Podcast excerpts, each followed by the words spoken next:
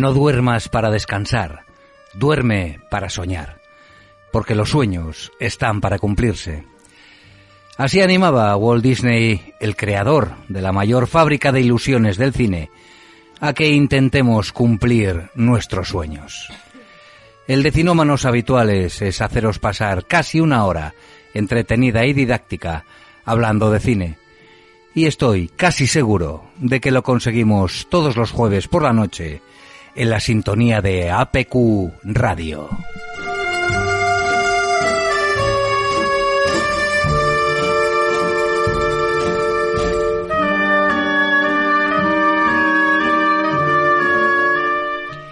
En el programa de hoy volveremos a tener la suerte de contar con nuestra entendida del cine español más añejo. La Méndez Leite de APQ Radio vuelve a sus estudios para darnos a conocer aspectos poco o nada sabidos del antiguo cine español. Maika García hurgará en las películas nacionales que se hicieron en Alemania durante la Guerra Civil.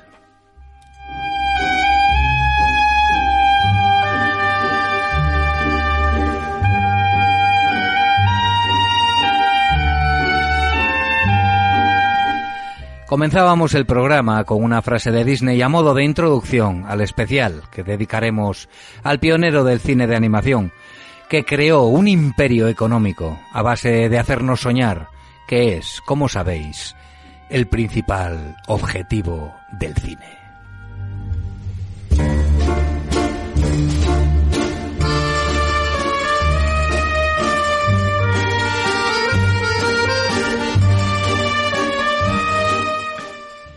La sección de estrenos y recomendaciones es fija, como sabéis, en cinómanos habituales e intentará quitaros la tiritona invernal, aconsejándoos la visión de series y películas que os calienten el cuerpo, como si de una buena copa de vodka se tratase.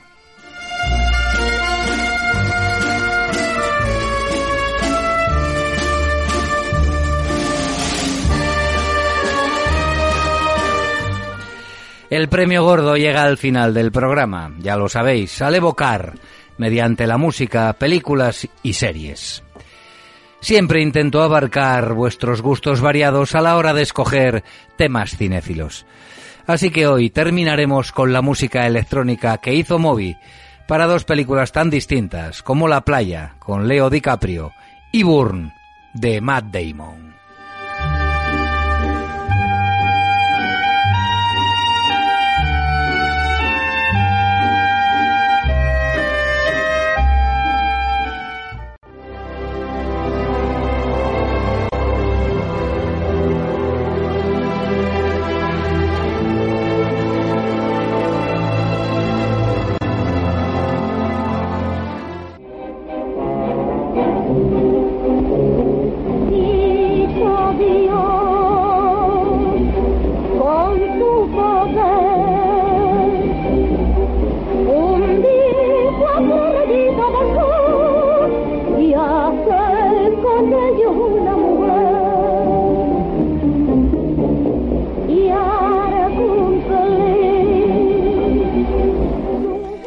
Mediados de los años 80, posiblemente os acordéis, Televisión Española emitió un programa presentado por Fernando Méndez Leite, que era un, o que es, un prestigioso crítico de cine y director de largometrajes.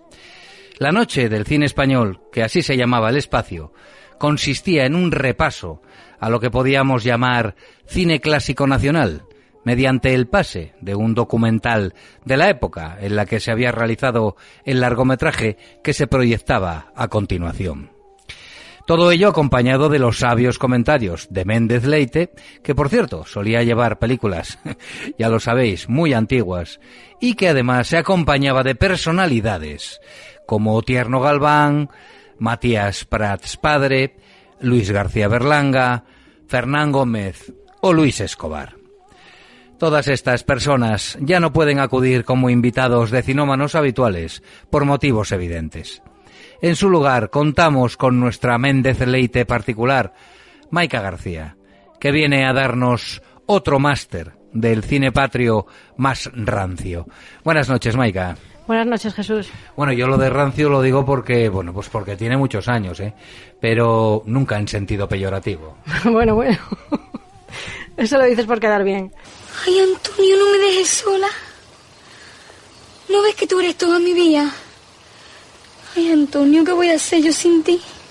Que tú eres mi día y mi noche y el aire que yo respiro. Antonio, por Dios. Antonio, soy yo. Soy la niña de tus ojos. Pues mira, fíjate que dices que traigo cine rancio y súper antiguo y esta película, este corte, es una película del 98. Sí, señora. De Pero bueno, Fernando Trueba. que me viene muy bien para lo que voy a hablar después. Esta película que dirigió Trueba en el 98 cuenta, es una historia bastante rocambolesca lo que, lo que pasó aquí en España en esa época, en la época de la Guerra Civil. Cuenta cómo un equipo de cineastas españoles se va a la Alemania nazi, en plena Guerra Civil, a rodar una película de temática folclórica. Es una cosa, bueno, bastante llamativa, pero así era, de temática folclórica. A los estudios alemanes de la Universum eh, Film AG, eso de AG no sé muy bien cómo lo que significa. Y esta gente fueron allí, bueno, invitados eh, por el Führer. Eh, hablo de la película, estoy contando ahora la ficción. Eh, la, película se titularía La niña de tus ojos, que de ahí viene pues lo que hace Penélope Cruz en esta escena, que me parece maravillosa, lo que ella dice, soy la niña de tus ojos, lo hace genial, a mí me parece una escena buenísima y por eso te pedí que la pusieras de corte aquí de, entrada de lo que yo iba a hablar. Y cuenta la historia de la película de Macarena Granada, que le protagoniza Penélope Cruz, como bien te dije, eh, que comienza una, una amistad con uno de los figurantes de la película. Esos figurantes eran judíos y gitanos de un campo de concentración alemán. Entonces, eh, eh, ella empieza a entablar amistad con este, con este personaje de la película y se le complica la vida a ella y a todo el equipo cuando decide, decide ayudarlo y salvarle la vida. Entonces ahí bueno, ya se encuentra pues con todos los, pues con el nazismo. Esta película, ya te digo, que da pie a lo que yo voy a contar después. A ver, eh, también tengo que decirte que dentro de, la temática de la película, pues eh, Goebbels, el ministro de propaganda alemán, se enamora de la protagonista. Y bueno, la- en, en fin, el resumen es ese. El elenco de la película, buenísimo. Penélope Cruz, Jorge Sanz, Antonio Resines, Jesús Bonilla, etcétera, etcétera. Tiene un- una serie de actores muy buenos. Y ya te digo, esta película yo quise hablar un poquitín de ella y contarla porque está basada en una historia real. No es que fuera así exactamente como lo que le pasó a Macarena en la ficción, pero sí se parece mucho a lo que pasó en la realidad. Bueno, dices un elenco de actores muy buenos, acabas de citar, pues que sí, a Bonilla, a Resines, a Penélope Cruz, a Jorge bueno, y, y Santiago Segura. Y coño. Santiago Segura. Y Juan Luis Galeardo y María Barranco y a ver, Yo a mí de- en general. yo lo decía por otra cosa, ¿no? Ya. Segura, desde luego, no es uno de los de los grandes. mejores, pero bueno, da juego, es- a mí me Sí, gusta. hombre, sí, a ver. Sobre todo en el papel que hace en esta película, ¿no? Para lo que hace, pues muy bien. Muy secundario. Azúcar, canela y clavo, que yo le echaría la pava. Azúcar, canela y clavo.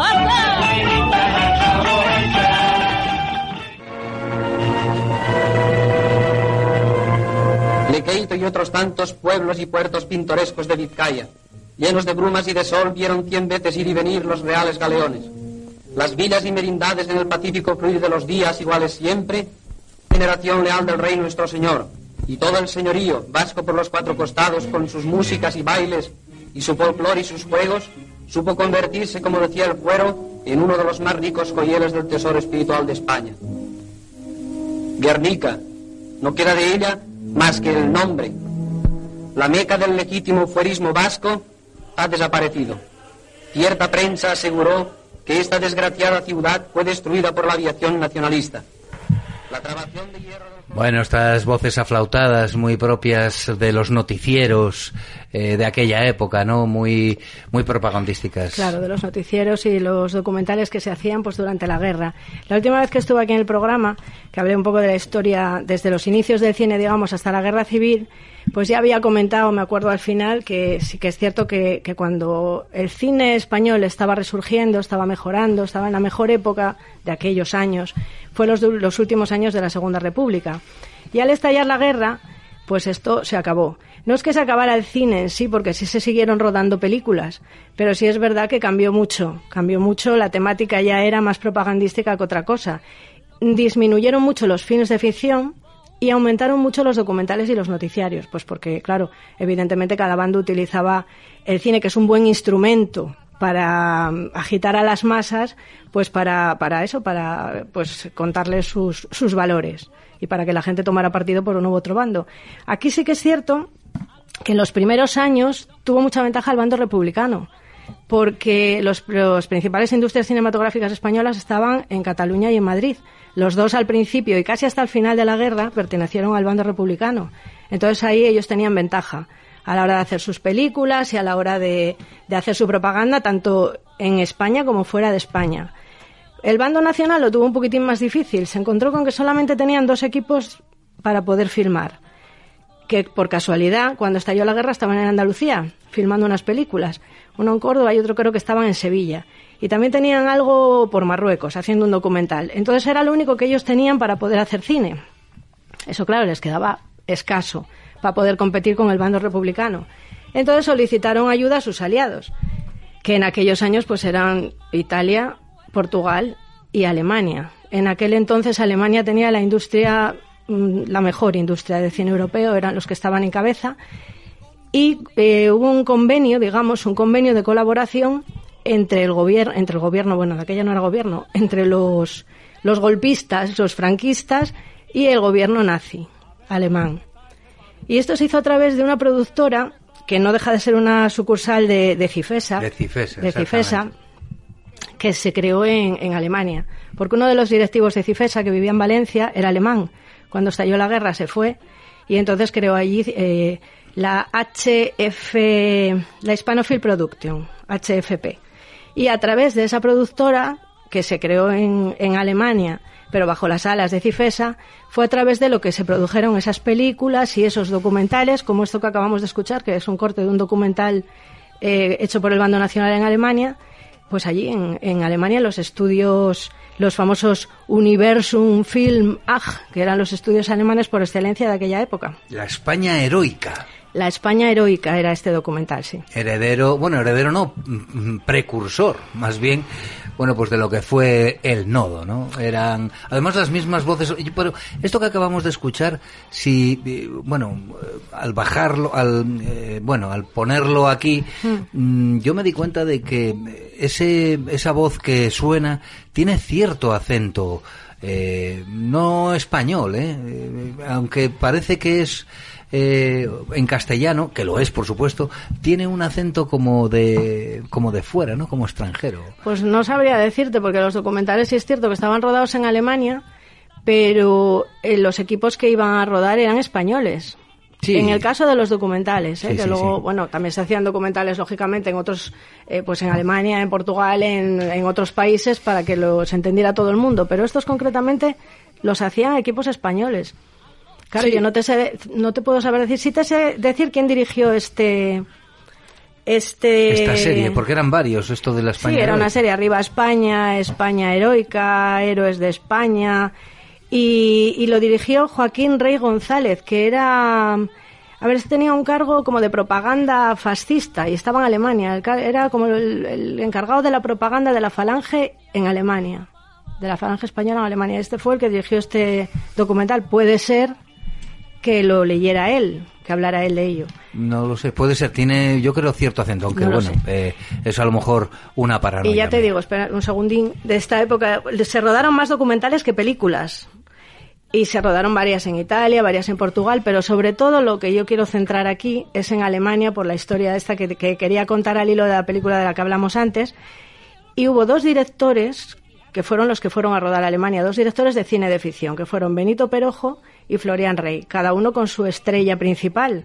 Que la de Benito Perojo era Estrellita Castro y la de Florian Rey era eh, la gran Imperio Argentina. Imperio Argentina. Imperio Argentina. Sí, señorita. Y se rodaron, que se sepan, cinco películas. El Barbero de Sevilla, Mariquilla Terremoto y Suspiros de España, eso lo hizo Perojo.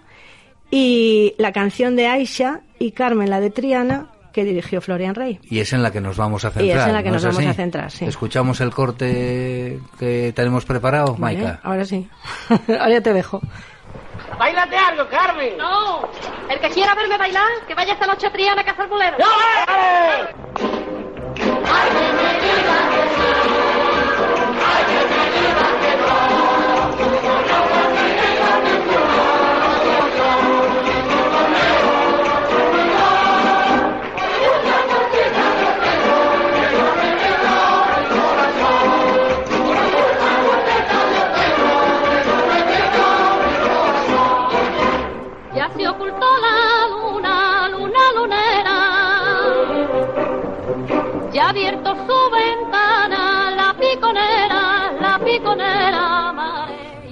La piconera. Sí, esto que estamos escuchando es a Imperio Argentina que cantaba, la verdad que cantaba como Los Ángeles. Puede gustarte o no lo que canta, porque yo entiendo que esto de la música van gustos, pero tenía una voz increíble. Y esto es la canción Los Piconeros y la canta en la película Carmen la de Triana, que es una de esas dos que rodó Florian Rey en Alemania. Y esta película, bueno, hay mucho que hablar de ella. En, es en esta película en la que se inspiró, concretamente en Carmen la de Triana, Fernando Trueba para hacer La niña de tus ojos. Se supone que Macarena Gra- Granada, que era la protagonista de, de La niña de tus ojos, es Imperio Argentina. Aunque no nunca lo dicen en la película, ni, pero bueno, más o menos por la temática y por cómo va ella, que es un calco de, de Imperio Argentina en esta película, pues se supone que es ella. Esta película pues tiene cosas muy tiene cosas muy curiosas. A ver, la historia en realidad, bueno, pues es de, una mm, mujer que parece ser que a todos los hombres a los que se acerca, con los que tiene relación, pues al final acaban en desgracia. Uno de ellos es Antonio Vargas Heredia, que es como empieza la película, yendo a verla, que se supone que es el protagonista junto con ella, ¿no?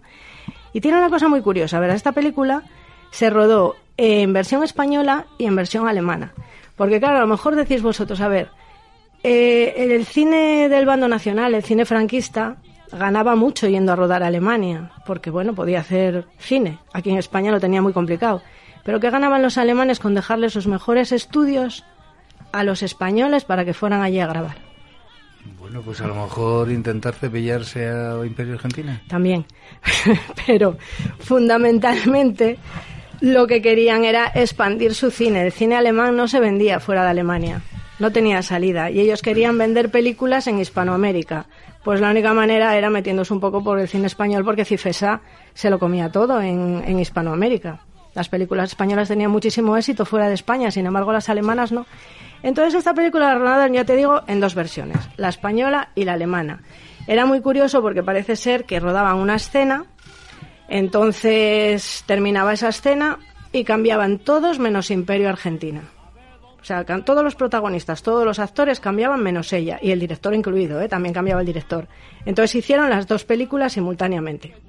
Mm, me imagino que tu- tuvo que ser un follón tremendo, sobre todo para la pobre Imperio Argentina, que tuvo que acabar aprendiendo alemán o algo parecido, y acabó cantando esta canción que estamos escuchando de los piconeros en alemán, que no deja de ser curioso, una, una canción de estas folclóricas en alemán y tocando las Y castañas. vamos a escuchar un, un trozo para que la audiencia eh, compare idea. idea de lo que de, antes pusimos el, la misma canción en castellano y ahora vamos a ponerla en alemán cantada por la misma como nos comenta Maika.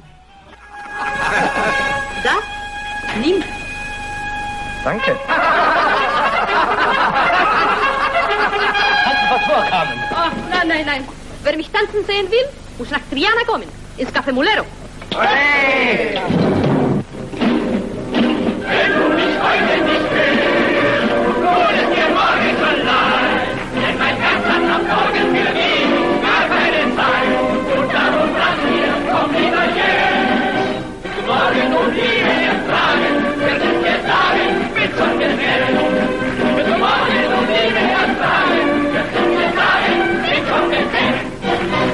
Senkt sich die blaue Stunde sanft auf Sevilla.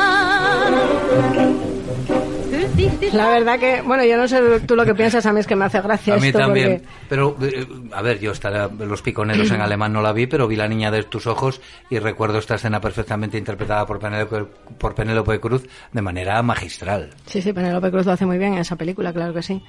Esa- es una- a mí me parece una película muy buena. Muy buena, yo también lo opino. Es un cine muy españolista, a lo mejor, que igual a todo el mundo no le gusta por eso, ¿no? Pero es una película muy buena. Y además que, que está inspirada en una historia totalmente real. Real. Esto es verídico. O sea, a ver, Imperio Argentina viajó a, a Alemania con Florian Rey después de la... O sea, no justo después de estallar la guerra, porque ellos vivían en Madrid y eran afiliados de, de la Falange. Entonces tuvieron que marchar, claro, en Madrid pues no pintaban nada, más bien se jugaban el pellejo. Entonces se fueron a Cuba, andaban por ahí por teatros, haciendo lo que podían, y los invitaron, ya te digo, desde Alemania, los llamó Goebbels, que era el ministro de propaganda alemán en aquella época, a instancias de Hitler. Porque Hitler era fan, fan de Imperio Argentina. Creo que la película que más veces vio del mundo fue la de Nobleza Baturra que también parece increíble, que, a, que a Hitler le gustara, pues sí, pues Hitler le gustaba Nobleza Baturra y creo que le gustaba también Imperio Argentina, ¿eh? Dios, al final Lo que pasa que tenía igual- su corazoncito, ¿eh? Igual no lo podía confesar porque era todo lo contrario a lo que a lo que para él era bueno, ¿no? Entre comillas. Y entonces nada, ya te digo, ellos fueron allí a grabar, estuvieron estuvieron tiempo porque no solo hicieron Carmen la de Triana, hicieron también la canción de Aisha. Mientras tanto también lo que te decía antes, estaban allí Benito Perojo y su equipo grabando películas. Pero bueno, el caso de Imperio Argentina quizá fue un poquitín más llamativo porque a Goebbels es que lo traía de cabeza. Él, para él ella era una indisciplinada, no era capaz de aprender alemán, tardó muchos meses en conseguir que ella pudiera eh, hacer el papel en alemán. Era, ella fue allí, pues, eh, viva la Virgen, ¿no? A pasárselo bien, hizo muchas amistades con Marlene Dietrich, por ejemplo. Y sí que nada más llegar, es cierto que la invitaron a una recepción con Hitler. Y ella cuenta en sus memorias, tiene una autobiografía, que él que le causó muy buena impresión, a ver, Hitler a ella le cayó bien. Bueno, le cayó bien porque además comulgaba mucho con las ideas de esta gente, con el fascismo. Entonces, bueno, ya estaba encantada con él y, Hitler con ella. Y la cosa funcionó bastante bien cuando ya Goebbels consiguió meterla en cintura y que ella empezara a funcionar, a aprender alemán y a rodar las películas. Hasta 1938, que en noviembre, la noche de los cristales rotos, que bueno, todo el mundo sabe lo que pasó, no creo que haga falta que lo cuente. Ahí se murieron dos personas a las que ella apreciaba mucho, que era su sombrerera, una mujer con la que ella tenía mucho, mucha amistad ahí en Alemania, y su marido. Entonces, a partir de ese momento ella ya no quiso seguir en, en Alemania, se fueron. Y ya fue cuando se dio cuenta de que a lo mejor aquello no era lo que ella realmente creía que era la política fascista. Así es, la política y el cine pues a veces no casan muy bien.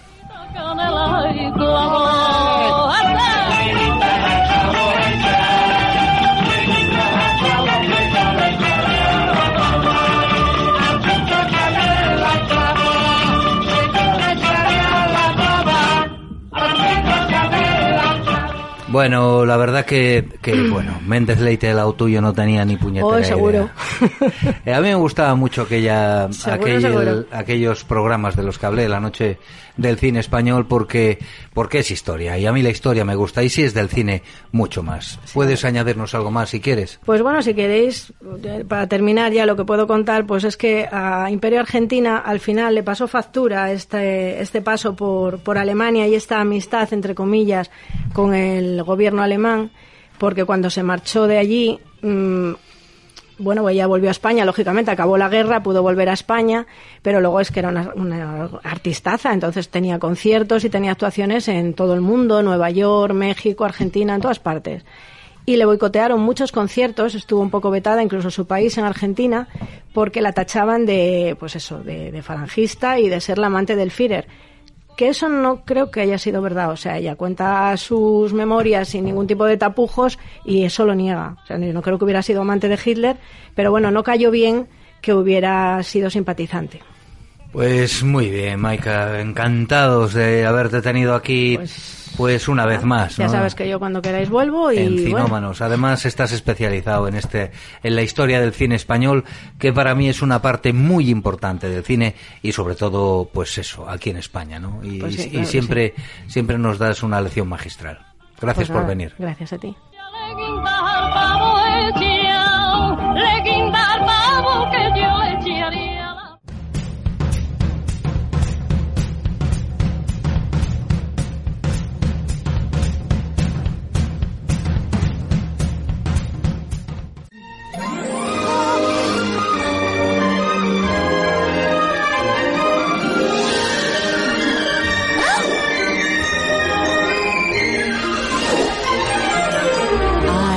Show you the world. Shining, shimmering, splendid. Tell me, princess, now when did you last let your heart decide? Si hay un apellido en la historia del cine más asociado a un imperio, si hay un nombre que es todo un símbolo del capitalismo, que representa casi tanto como el tío Sam a la América triunfadora y exportadora de ilusiones, si hay un sujeto que encarna el sueño americano, ese tío es Walter Elias Disney. Paso a contaros un poco de la historia de este animador, dibujante y actor de voz que murió en 1966 y que algunos creen que está congelado, esperando a que la tecnología avance tanto que lo resucite, y él solito vuelva a la nevera al comprobar que los avances de los últimos años han dado para hacer parodias pornográficas del pato Donald haciéndoselo con Goofy.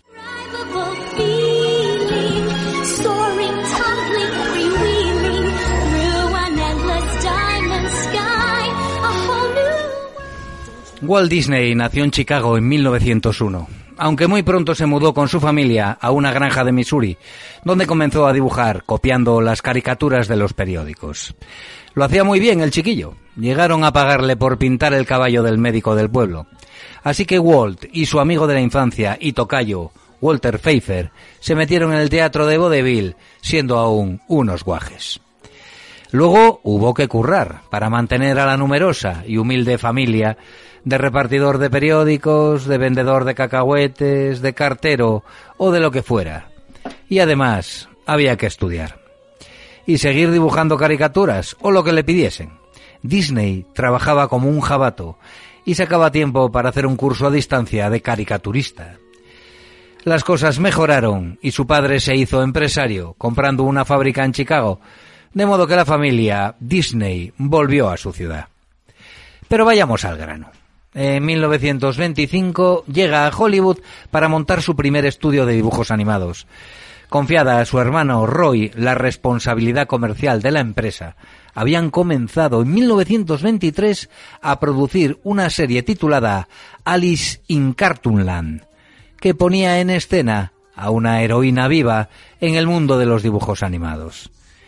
Y yo que creía que Space Jam y Roger Rabbit eran los primeros films en mezclar carne y hueso y tinta y color. Pues no, ya lo hacía el gran Walt en 1923, setenta y tantos años antes. La serie tuvo tanto éxito que en 1928 creó un ratón llamado Mortimer. ¿No os suena?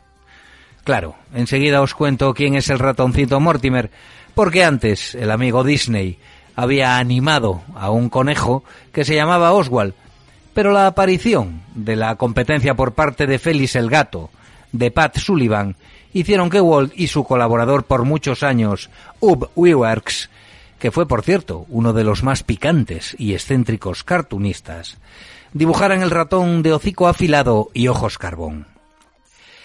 No fue hasta que redondearon su morro y aburguesaron sus ademanes identificándolo con el americano medio, que el orejudo ratón empezó a triunfar y la esposa de Walt le cambiara el nombre por el de Mickey Mouse.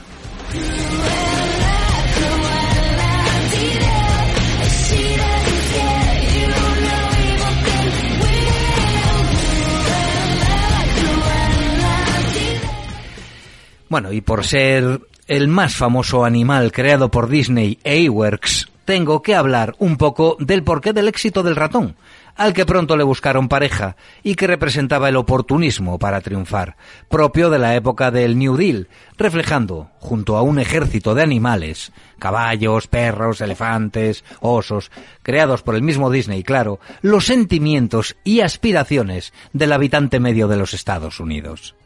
Es decir, que mientras el resto de fauna creada por los competidores se limitaba a gags graciosos y poco más, Mickey y sus colegas satirizaban el mundo animal, siempre con transparentes alusiones al humano, y esto no se había visto nunca, hasta que Disney lo extendió por todo el mundo.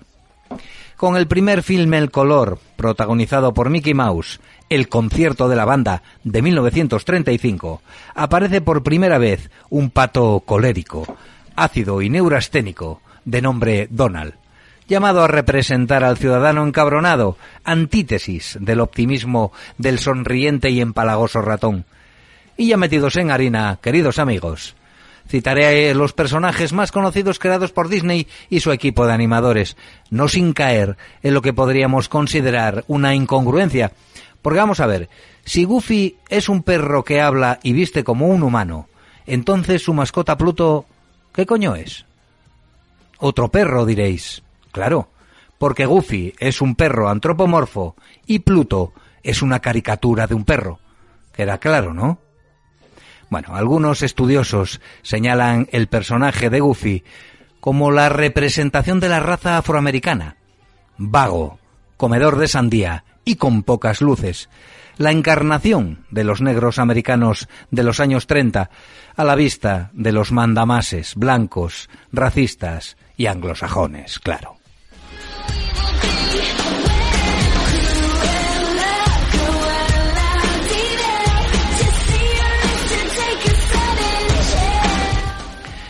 Más tarde, la incipiente factoría Disney se embarca en la producción de largometrajes animados.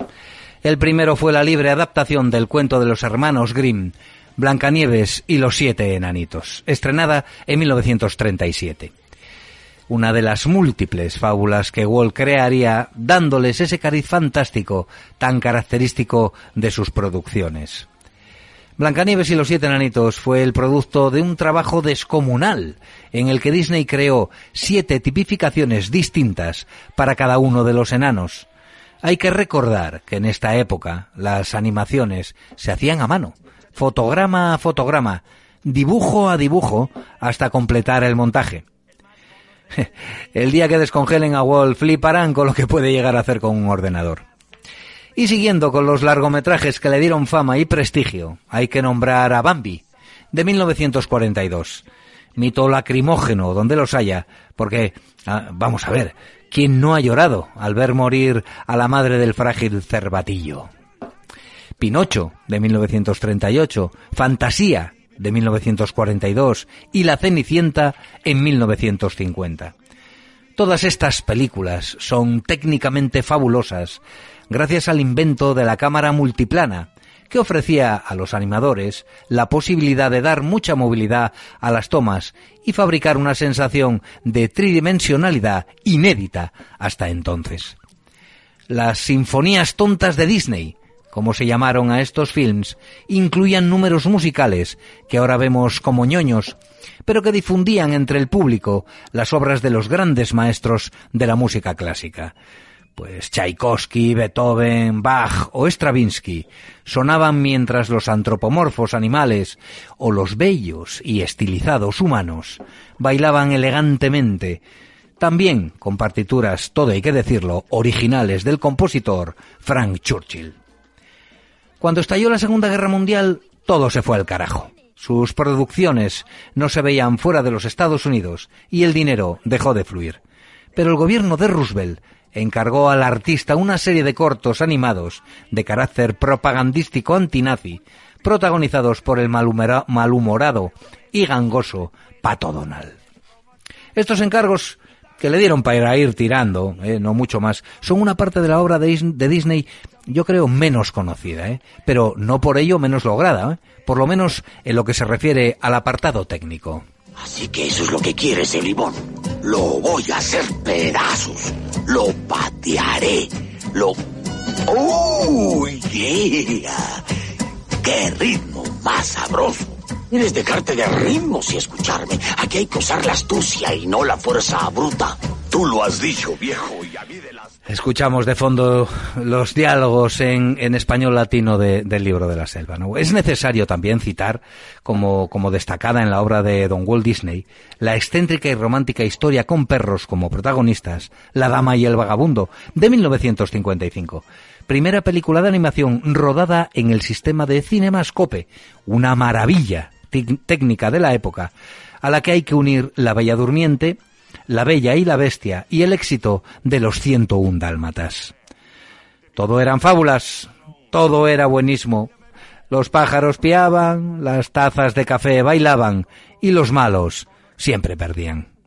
Ni de niño me gustaban estas películas, he de reconocerlo. Es más, a mis hijos no les puse nunca una película de estas que hizo Disney antes de su muerte. Me parecían un coñazo ñoño, que no tenía ningún interés. Pero el paso del tiempo me ha hecho ver que el gran Walt era un pionero, un creativo absoluto, un adicto al trabajo, que no en vano recibió nada más y nada menos que 60 nominaciones y 26 Oscar principalmente por sus cortos de animación. Nadie, amigos, nadie en la historia del cine tiene este palmarés. En 1946 colaboró con Salvador Dalí en un proyecto de película de animación surrealista, pero solamente rodó una escena experimental de 15 segundos. A pesar de no terminar sus estudios de secundaria, Disney dejó un legado como empresario de éxito inconmensurable, que ha devorado, como un monstruo de múltiples cabezas, todas aquellas empresas que le hacían la competencia. La Disney Entertainment es la dueña de casi todo. Desde los genios de Pixar hasta el mismísimo George Lucas han sucumbido al rodillo de dinero desplegado por la compañía creada por Walt. Un cáncer de pulmón, provocado posiblemente por los incontables cigarrillos que fumaba diariamente, acabó con su vida el 15 de diciembre de 1966. La celebración del funeral en la más estricta de las intimidades y las patrañas publicadas por vendedores de humo de la época dieron como resultado la leyenda de su criogenización, sustituyendo su sangre por un líquido no cristalizable, decían, y encerrando al pobre Disney en un cilindro escondido vaya usted a saber dónde. Como ya dije, quizás el sonriente Walt, que tenía un diente de madera, se volvería a meter en su arcón congelador una vez viese el mundo del siglo XXI. ¡Qué ritmo más sabroso! Quieres dejarte de ritmos y escucharme. Aquí hay que usar la astucia y no la fuerza bruta. Tú lo has dicho, viejo, y a mí de las dos me sobra. ¿Quieres escucharme? Oh, sí, sí.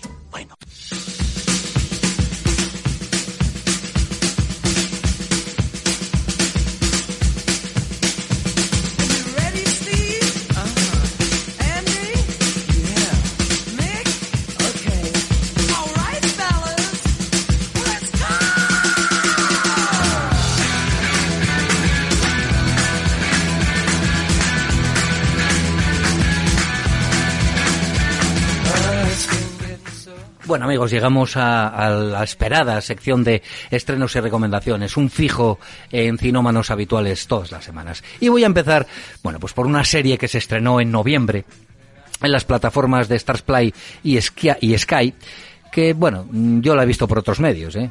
Ya, yo es que no puedo permitirme el lujo de pagar todos los canales que venden las compañías de entretenimiento, oiga. Y la verdad que llevaba tiempo esperando la oportunidad de ver Gangs of London. La verdad que, bueno, eh, al menos los dos primeros episodios, que son los que vi hasta ahora, son muy buenos. Eh, historias de gángsters vestidos de Armani, policías infiltrados, el AMPA de Londres representada en las etnias que dominan el crimen. Eso sí, los que mandan son los anglosajones, ¿eh? Ojito, los árabes, los albaneses y los gitanos son hasta el momento los que se están llevando las hostias y los tiros que bien dosificados en cada capítulo, están recreados de forma magistral. Recuerdan, y aquí igual estoy eh, a lo mejor exagerando un poco, pero bueno, a veces lo recuerdan, al Scorsese de uno de los nuestros.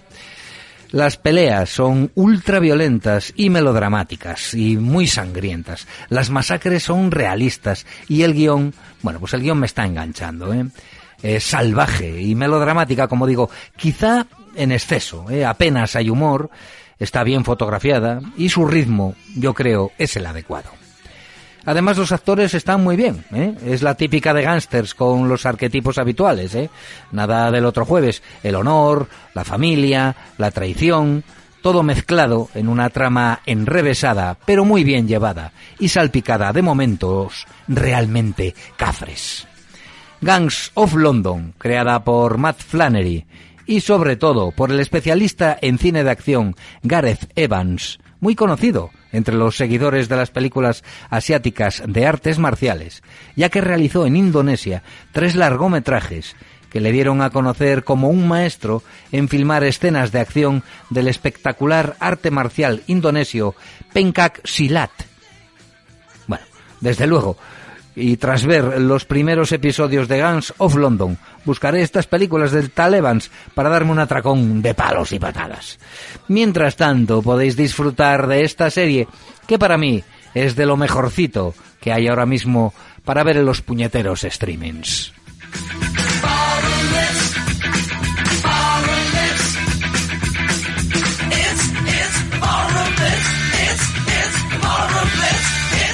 Bueno, Maika, aprovechando que estás aquí, ¿qué, qué estás viendo últimamente? ¿Qué viste? ¿Qué películas o qué series puedes recomendar aquí en Cinómanos Habituales a nuestra concurrida audiencia? Bueno, no te voy a decir lo que vi últimamente porque te lo puedes imaginar, pero no os preocupéis que no voy a recomendar nada rancio, nada de cine mudo, ni nada de esto.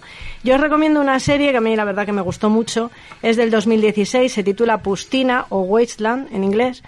Es un thriller checo de ocho episodios de 55 minutos cada uno y se desarrolla en una aldea que se llama Pustina, que está situada en la República Checa fronteriza con Polonia.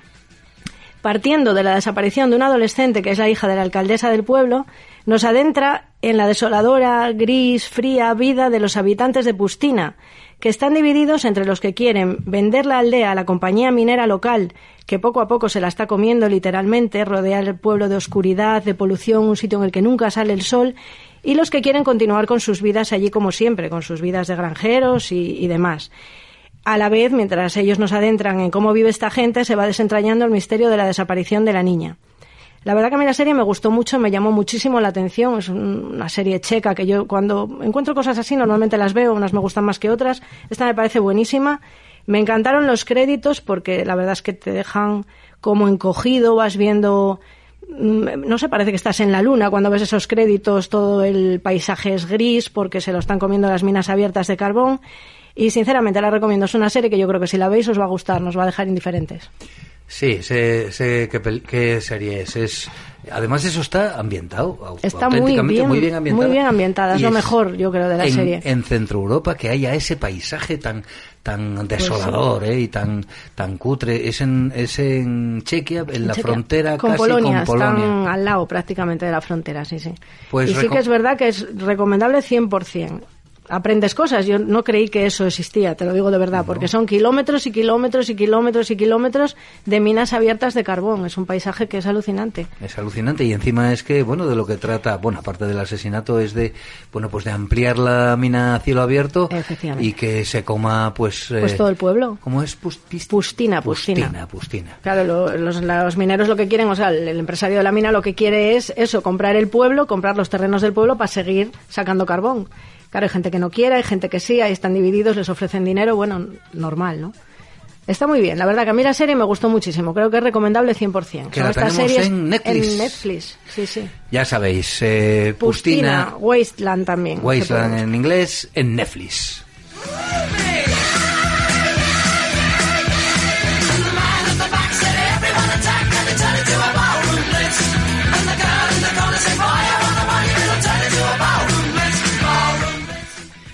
Ahora mismo está en cartelera la película mexicana dirigida por Fernanda Baládez, Sin señas particulares.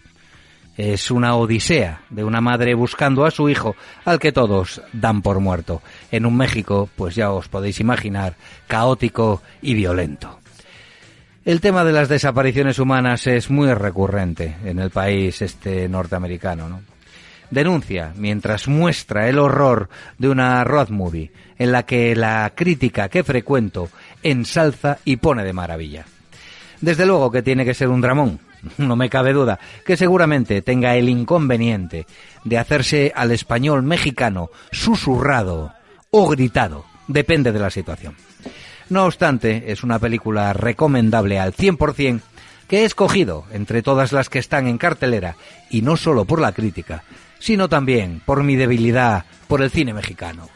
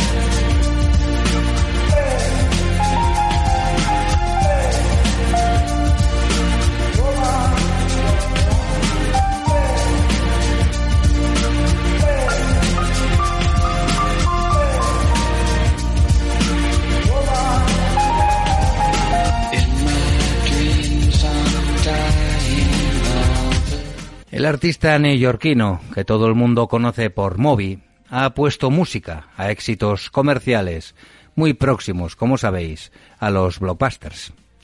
Sin duda, los orígenes tecnopops del Calvete son identificables en sus composiciones para el cine.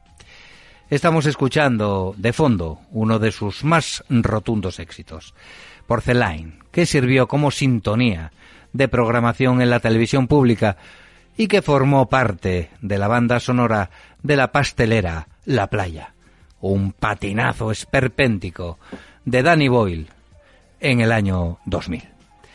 Luego, Fran pinchará Extreme Ways, que asociaréis a las películas de la serie Bourne, el Madelman, que interpretó con desparpajo Matt Damon.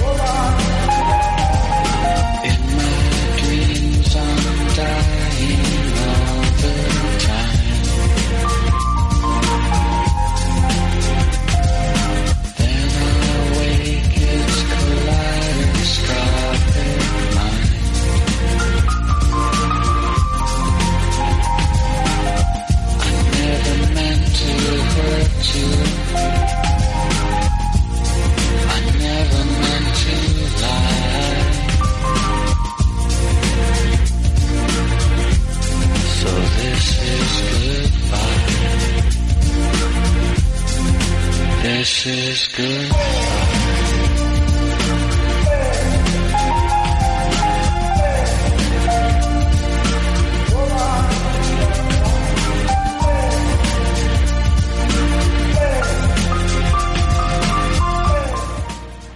no hay más tipos cornudos cubiertos de pieles presidiendo el Capitolio, si no aparecen más adolescentes histéricas con cebollas envueltas en toallas para forzar las lágrimas de cocodrilo, si no se reclutan más paletos a golpe de dólares federales que presas de una mal disimulada ferocidad asalten el Pentágono o la Casa Blanca, Donald Trump, el hombre de color zanahoria, abandonará la presidencia de los Estados Unidos con el rabo entre las piernas el próximo miércoles. Es obvio que estos cuatro años le han sabido a poco y quería quedarse de ocupa por el bien de toda la humanidad. Le sustituirá el abuelito Biden, a que desde cinómanos habituales le deseamos salud y amor, porque de dinero va sobrado como Fran Rodríguez, Maica García y Jesús Palomares, vamos sobraos de alegría al poder contaros historias del cine todos los jueves en APQ Radio, que os recomendamos seguir escuchando porque viene Carlos López con su Aruna. Buenas noches amigos.